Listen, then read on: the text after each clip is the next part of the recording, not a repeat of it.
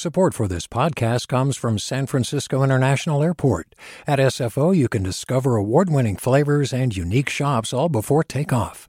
Learn more about what's at SFO at flysfo.com.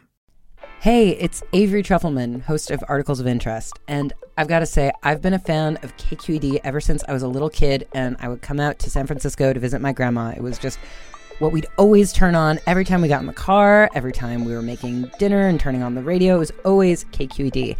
And then over the years, I've become a massive fan of KQED podcasts because this is local reporting at its best. These are answers to questions you've always wanted to know, interviews with exciting, unusual voices, necessary journalism, all told with love and care and artistry. And did you know that a majority of KQED's funding actually comes from members? It's just people like you and me supporting the programs they love while also getting access to cool events, behind the scenes footage, and so much more. If you want to sign up and be a part of this amazing community, visit donate.kqed.org slash podcasts to become a member today. That's podcasts with an S.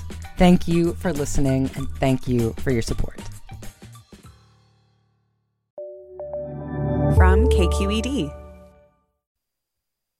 Welcome back to Forum. I'm Mina Kim. It's been 30 years since Anita Hill testified before an all male, all white Senate Judiciary Committee during Clarence Thomas's Supreme Court confirmation that Thomas had sexually harassed her.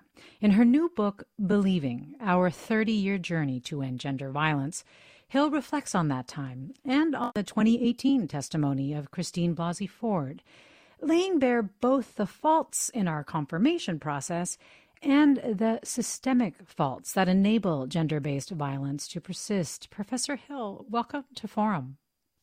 Thank you for having me. I'm so struck that it's 30 years ago next week. Your testimony, it sparked a much needed national conversation on sexual harassment. And, you know, in 2017, we had Me Too.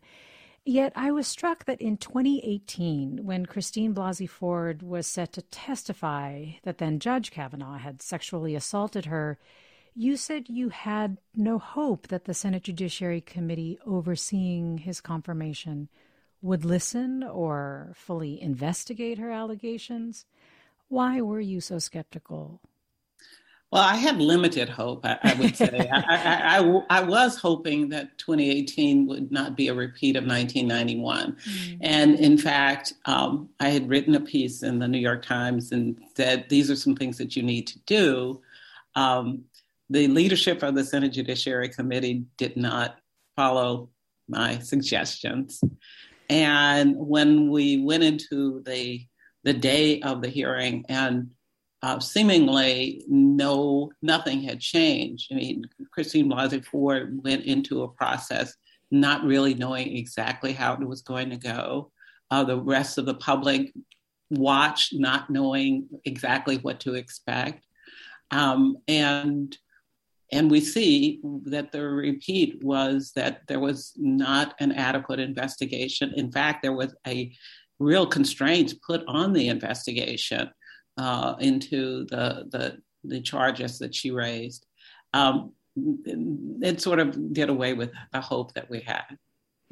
I've often wondered what it was like for you to watch her testimony. You said that your heart, stomach, and head were with Christine Blasey Ford. What came up for you as you watched her testify?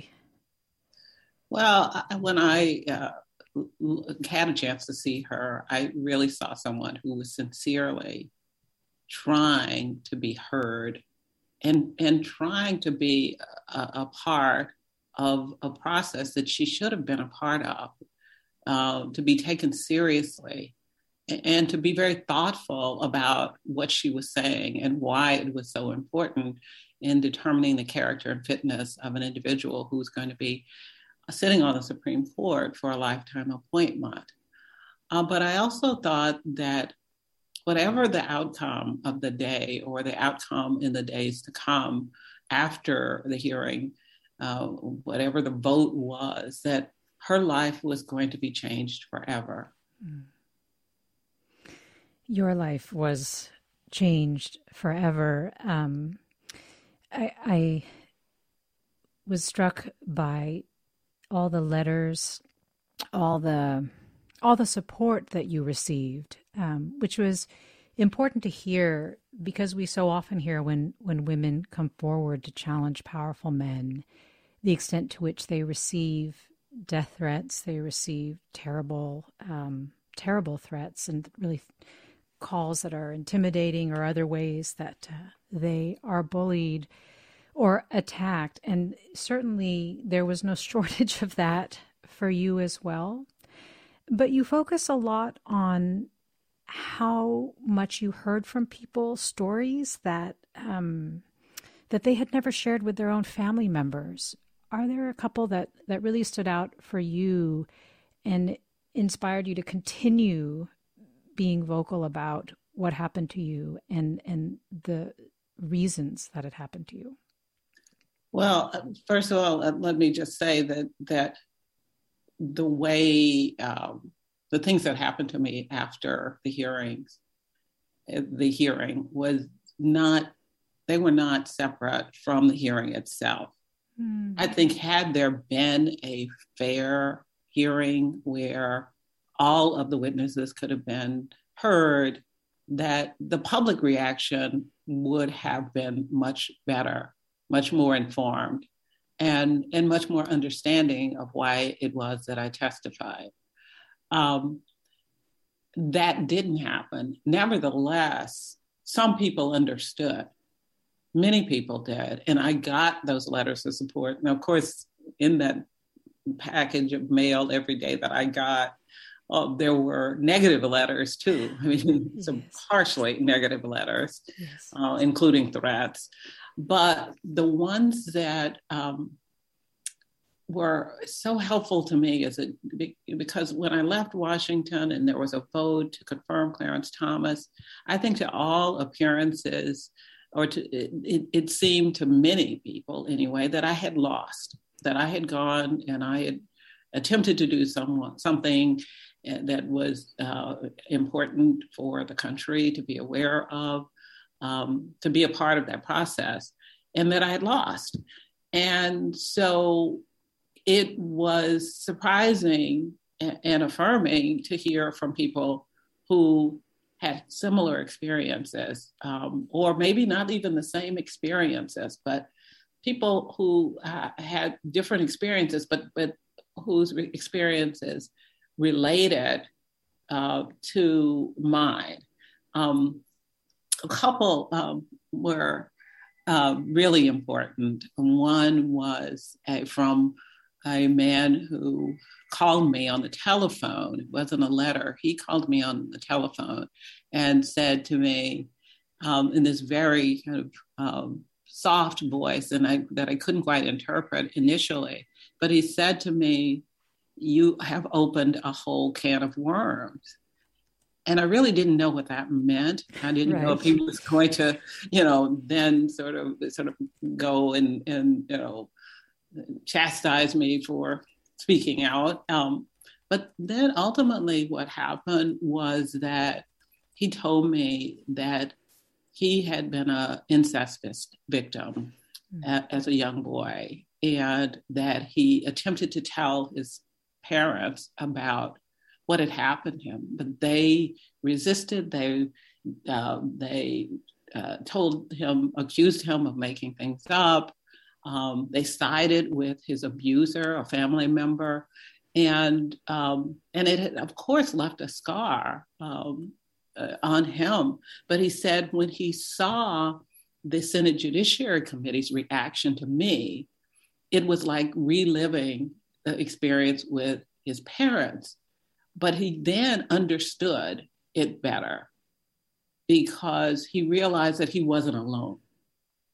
That um, there were probably many other people, but to but to see um, that as a, as as someone who has been victimized, to hear that they had gotten some uh, comfort from watching the Senate Judiciary Committee, that they felt stronger about their own hurt and pain and their their right to be angry and disappointed. Um, to me, that was that was really eye opening.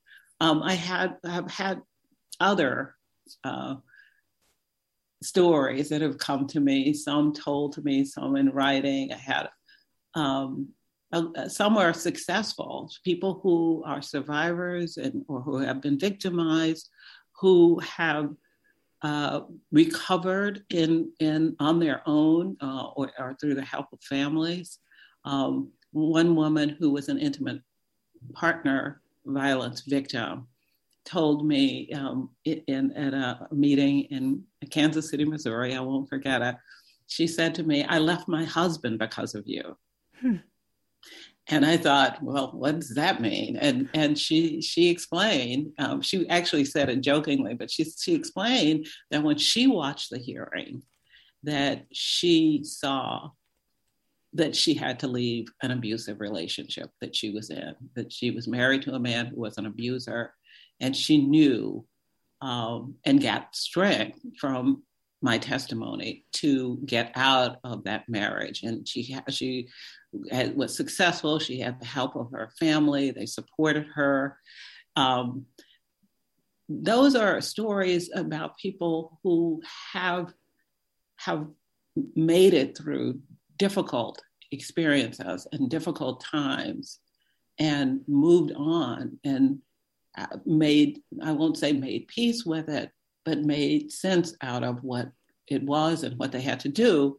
But I've heard from so many others uh, that have been experienced in experiences that were just uh, really horrific experiences for anyone to have, uh, and who don't, who aren't successful, who leave um, disappointed in their maybe in their friends or their colleagues or family members, uh, and who leave very disappointed in the systems that are out there that are supposed to protect them from these kinds of harms.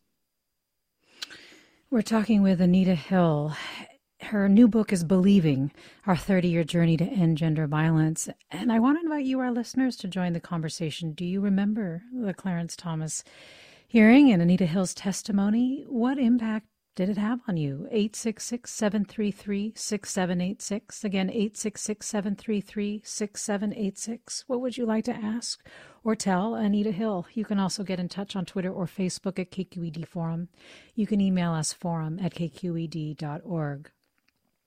I'm so struck by what you said earlier that some of the harshest and most horrific letters that you got or communication that you received after the testimony were not that different than what you experienced during the hearing itself. And there have been more than a number of times that we've heard the tape and you can hear the tape of the way that you were questioned your experience was was minimized undercut and you yourself were were seemingly put on trial for coming forward with information that you thought would be notable and important for them about someone they were considering, as you say, for a lifetime appointment. You also just mentioned the witnesses a little bit ago, and it has become known more now that three other women were prepared to testify of their own experience of harassment from Clarence Thomas, and another woman was prepared to corroborate those stories, but were never called by the committee. Of course, it was then Delaware Senator Joe Biden who presided over those hearings. And I know that he's attempted to apologize for the way that he handled them.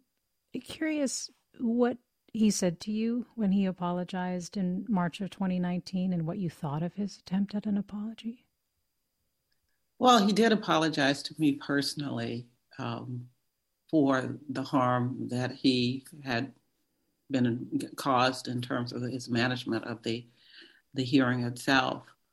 Um, what he didn't do was to apologize for what harm was done to the really the American public, uh, but others, uh, particularly other survivors, the three witnesses, the fourth witness who could corroborate, uh, victims and survivors who were hoping that their government would, in fact, provide them with some kind of model or some kind of indication that their claims would be taken seriously if they came forward.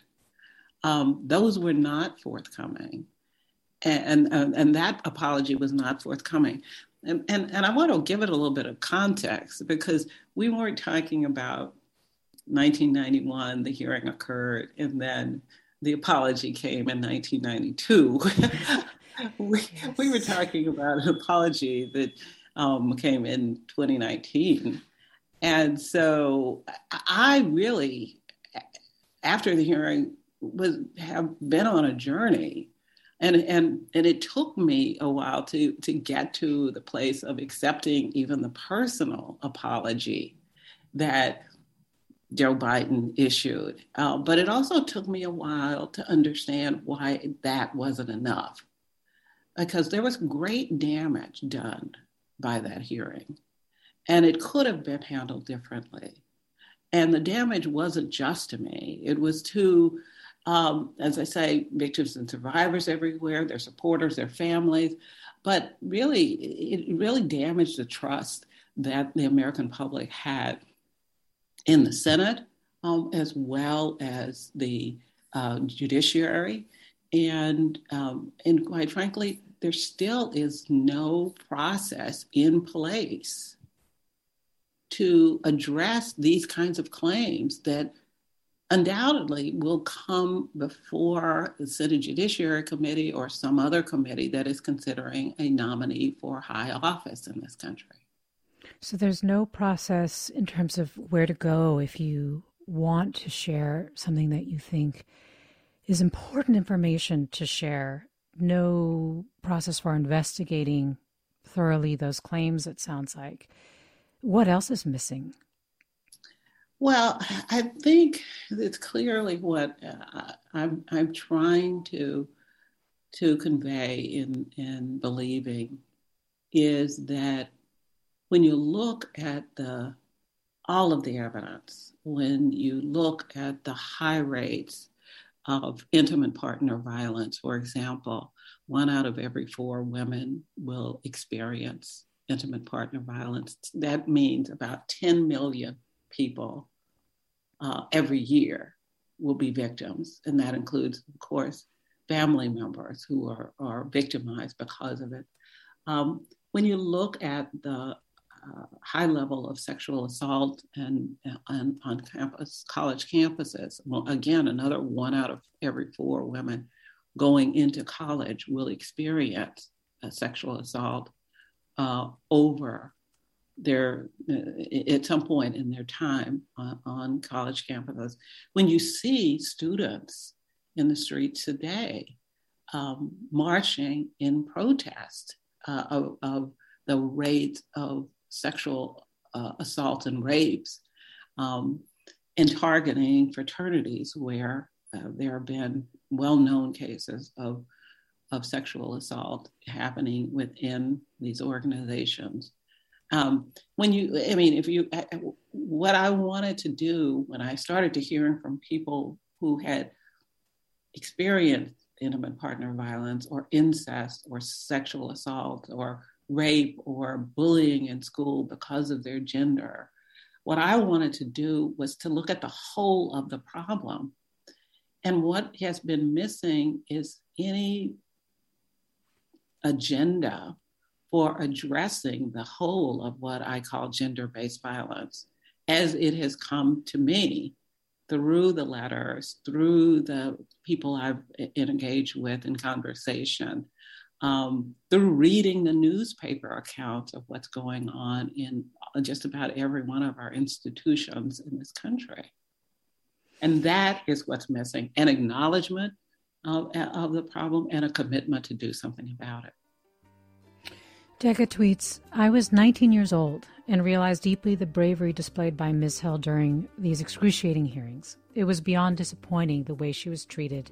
It was appalling. I will never get over that. We're talking with Anita Hill, Professor Anita Hill, Professor of Social Policy, Law, and Women's, Gender, and Sexuality Studies at Brandeis University. Her new book is Believing Our 30 Year Journey to End Gender Violence. Stay with us for more. You can call with your thoughts and questions 866 733 6786.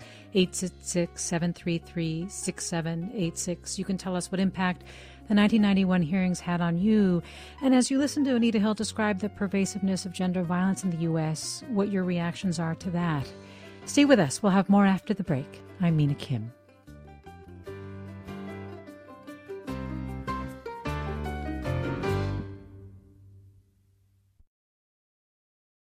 You're listening to Forum. I'm Mina Kim. 30 years ago, Anita Hill told a Senate Judiciary Committee and millions of Americans that sexual harassment was not okay, ultimately inspiring waves of victims to come forward and demand change. But Hill says she's grown impatient with the pace of that change, which she says is slow in part because gender based violence is cultural and endemic. Would love to hear from you, our listeners, on your memories of that testimony 30 years ago, what impact it had on you, your thoughts on how to address the pervasiveness of gender based violence in the U.S. 866 733 6786 is the number, 866 733 6786. You can also get in touch on Twitter or Facebook at KQED Forum or email us forum at kqed.org. Joanna in Sonoma, thanks for calling. Hi, Joanna. Hi. Um, I was 30 um, when I watched the hearings, and um, the feeling in my chest um, of hopelessness when I saw the result of Ms. Hill's testimony will never leave me. She was she was me. She was intelligent. She was articulate. She was poised. She was confident, and no one heard her. And just hearing her voice today is bringing back a feeling in my body of of that that day of those days of watching that and just being incredibly amazed that this could happen in this country. Um, I have not experienced violence, fortunately, in a um, firsthand way. However, I know uh, enough friends and people who have, and I have to salute uh, Ms. Hill for her ongoing crusade to work on this. I mean, where do where do we retrain men that it is not okay to do this stuff? I don't know, but I just want to um, tell Ms. Hill just, I mean, the feeling I have today, just hearing her voice again, is bringing back that appalling, appalling testimony, uh, how nobody listened and nobody heard um, what was clearly she radiated truth. Well, Joanna, thanks. And Professor Hill, you're welcome to react to Joanna's comment, but also I'm curious about your answer to her question about how do we address this. You say that you know your goal especially for this book are as enormous your goals are as enormous as the problem itself how do we begin the process of addressing gender violence? Yes, well, you know, as uh, as someone had mentioned uh, when I was try- started talking about taking on this issue, it, it, it is because it's so vast, because it's so embedded in our processes and systems and and in, in our thinking about victims and victimization um, it's a bit like boiling the ocean. And the question is, where do you start? And I have a couple of different approaches. Um, first of all, we have to recognize that yes, there's bad behavior, um, but we also know that it's not just individual behavior that is a problem. It's cultures that uh, protect and cover it. It's um, systems that get embedded in with uh, these cultural denials, I call them, that support uh, the believing believing the accused uh, as opposed to fair, fairly balancing the evidence. Um, you know, so we've got to deal with all three. We've got to deal with the behavior, and we've got to deal with the culture um, that you know, excuses that in many cases and says things like, well, boys will be boys. And then the systems that come out of that. One of the other way to look at it though is it's what I've done with the book in terms of organizing is I do talk about the hearing really as sort of the bad model for how we should be handling these claims, whether it's sexual harassment or sexual assault. Um, but I also track the behavior from elementary schools up through elementary and secondary schools, high schools, through um, young working lives of people, whether uh, they're college educated or no. I, I, I track the problem in college, and then I look at how it presents itself throughout people's lives or working lives, and as well as as the problem of uh, the domestic violence, violence within the homes where that people experience, and so that is sort of where is it happening, and what are the similarities between all of those experiences, and what are the, all of the consequences. One of the things that I found is that if you experience uh, a kind of bullying and, and sexual harassment um, and as a as an elementary or a high school student, then you are more likely, according to this research, to experience it later in life, whether it's in college or in the workplace. So we have these experiences that are going over and over again. Also, if you experience a problem and, for example, you report it and you go to your school and, and the principal or a counselor and they don't respond. They don't provide any mechanism for you to get some kind of relief or protection um, that you typically will not report as you get older because you've already been groomed to believe that what is happening to you isn't significant enough. Right for anybody to intervene in. So what, there are some yeah. things that we can learn by just looking at the trajectory of this experience, and as I say, starting young to uh, to respond to uh, the caller's question, starting young uh, in making sure that abusers know from a very early age that that behavior is not acceptable. What have been the results of attempts to try to understand and to quantify the cost of gender based violence on a nation, even on an economy? It's been very piecemeal at best. Um, a couple of years ago, I think now, maybe maybe only a year and a half ago, though, uh, Senators Dianne Feinstein, uh, uh, Kirsten Gild- Gillibrand, um, uh, Patty Murray, and Elizabeth Warren approached our government agencies about quantifying the cost of sexual harassment alone, sexual harassment in the workplace. What does it cost us? What does it cost the US economy? And the answer that they got back was, well, we know that it costs in terms of health issues. We know it, it costs in, the, in terms of the long uh, of, of, production. Um, we know that it costs in terms of litigation. Uh, but beyond those categories, they couldn't say how much it was costing. And as far as I can tell, that information is not available. It's not collected.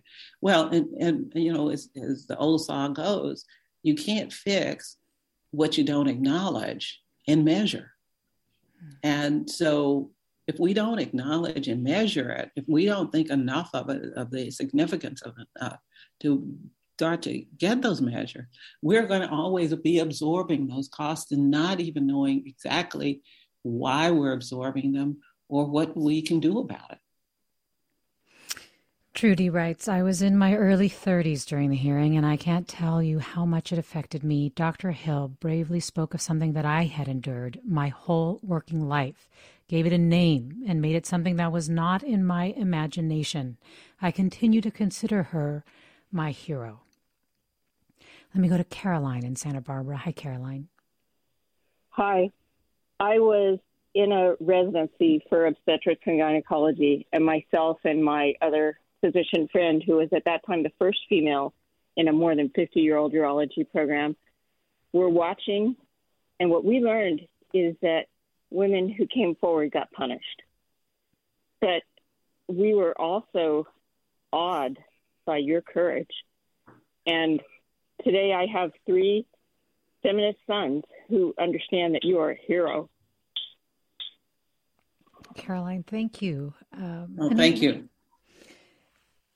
I wonder what it's like for you, um, Anita Hill, as cases come before Justice Thomas and Justice Kavanaugh, cases even most recently, or as one didn't really come before them, but they were making decisions most recently about whether to hear cases about a right to an abortion, even for victims of, of sexual assault. Um,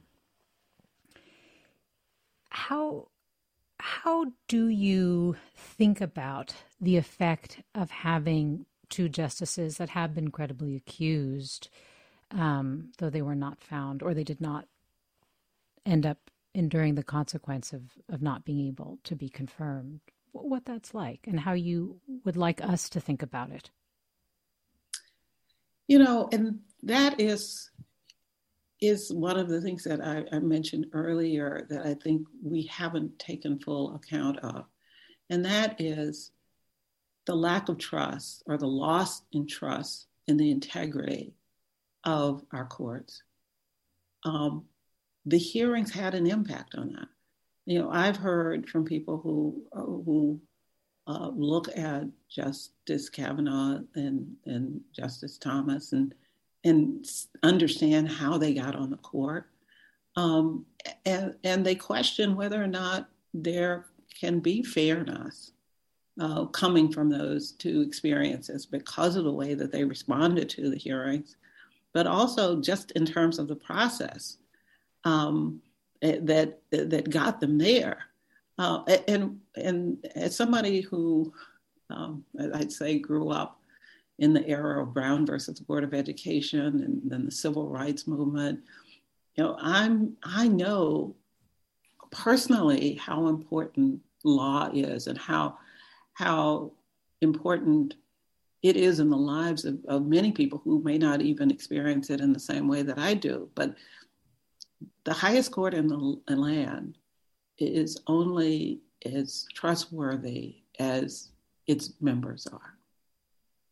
And I think um, when we see a, a, process that puts people in in ways that we don't trust, then mm-hmm. it's going to have an impact on our respect for the institution itself. Yes, if we're not seeing it fully investigated so that we can get to to truth, it does end up devolving into one person's word against another's and that well, and, and and in some ways, that's almost what it's intended because the default mm. uh, is very often that, that people will go with whoever is the most powerful in that equation. Um, that people will defer to power uh, when they don't get all of the facts. Uh, we had a very, I think, important development in this sense um, in the case involving former Governor Cuomo in New York where the Attorney General, State's Attorney General in, in New York, Letitia James, did a very thorough investigation of the claims that had been brought uh, against Governor Cuomo. Uh, they were, um, the witnesses were called on both sides. Um, there was a report, an extensive report on how the how uh, the investigation took place, who all was called, why they were called, um, what the analysis of the information led her to conclude, and an announcement about that very public, very transparent, very clear. And an announcement was made, and there was ultimately accountability. Um, and I think that that process actually satisfied a lot of people. You will, I, noticed that the conversation about who was being truthful, whether it was he, him or her, uh, was really reduced significantly by having that process. I think the public wants that. They expect it, they demand it. And they not only want it in our political processes or when the politicians are accused, um, they want it in when the private organizations. When when a, there's accusation in the uh, in a, in a corporate setting, and so it's important for us to know that that there are ways that we can give people more confidence, uh, and and that those are the things that we should be investing in. We're talking with Anita Hill, professor of social policy law and women's gender and sexuality studies at Brandeis University. Her new book is Believing Our 30 Year Journey to End Gender Violence. And you're listening to Forum. I'm Mina Kim. A few more comments. Bridget writes, I would like to thank Professor Hill for her bravery and all she stands for on behalf of all women. I am honored to hear her on your program today. Robert writes, I believed you then, Anita Hill, and now. Our country is fortunate people like you stand up as courageous models for us all. Thank you. Lori writes, I just wanted to share one very important silver lining in our community as a result of Anita Hill's bravery in testifying against Clarence Thomas. I was teaching at a local community college at the time, and we started the Women's Concerns Council right after the trial. And from that, we started a women's center that lasted for 20 years, a place where women felt safe coming to, finding resources as well as empowerment. Thank you, Anita Hill, for your bravery. It went a long way. Anita Hill, I'm curious about your thoughts on the Me Too movement, what it's been effective in addressing, and where you feel like it needs to go from here. Well, the movement really was an awareness raising movement, and and it didn't happen from you know out of uh, you know on, on its own. I think the movement was a result of many years of activism and many years of people speaking out, maybe not getting the high level exposure that they should have gotten, but getting, you know, having people understand uh, the seriousness of the problem. Um, and I think it, you know, exploded with, you know, 19 million tweets where people um, told about their experiences. That was the job that they did to to affirm victims and survivors around the globe to tell people not to believe the lie that that the problem of gender violence wasn't serious or that it wasn't pervasive. Um, they they gave evidence really that it was and and continues to be. Uh, and it's now time for us to figure out what we can do with all of that. And, you know, I think, you know, I talk about our 30 year journey. I don't think it began in 1991, and I don't think it needs to end in, in uh, 30 years later. I think it's an ongoing journey to get to some answers. And in between 1991 and the Me Too movement in 2017, there was a lot of activity, there was a lot of advocacy, there were a number of organizations that sprung up to address these issues. I think what that means is that we are now poised to effectuate some of the change that Me Too demands. Um, that our leaders need to take the lead on it, though. And it sounds like, yes, our leaders do need to, but it also, I can hear in your answer where you still have a lot of hope, Professor Hill. well, I want to thank you. Yes, I don't know if you have a final thought. We just have about 10 seconds or so. I, I, I absolutely have hope. And I believe that change is possible, but that we all have to commit to it. Anita Hill, her new book, Believing Our 30 Year Journey to End Gender Violence, next week marks 30 years since her testimony at the hearing of Clarence Thomas. Thank you to listeners for sharing your reflections and experiences and questions. And thanks to Susie Britton for producing today's segment. You've been listening to Forum. I'm Mina Kim.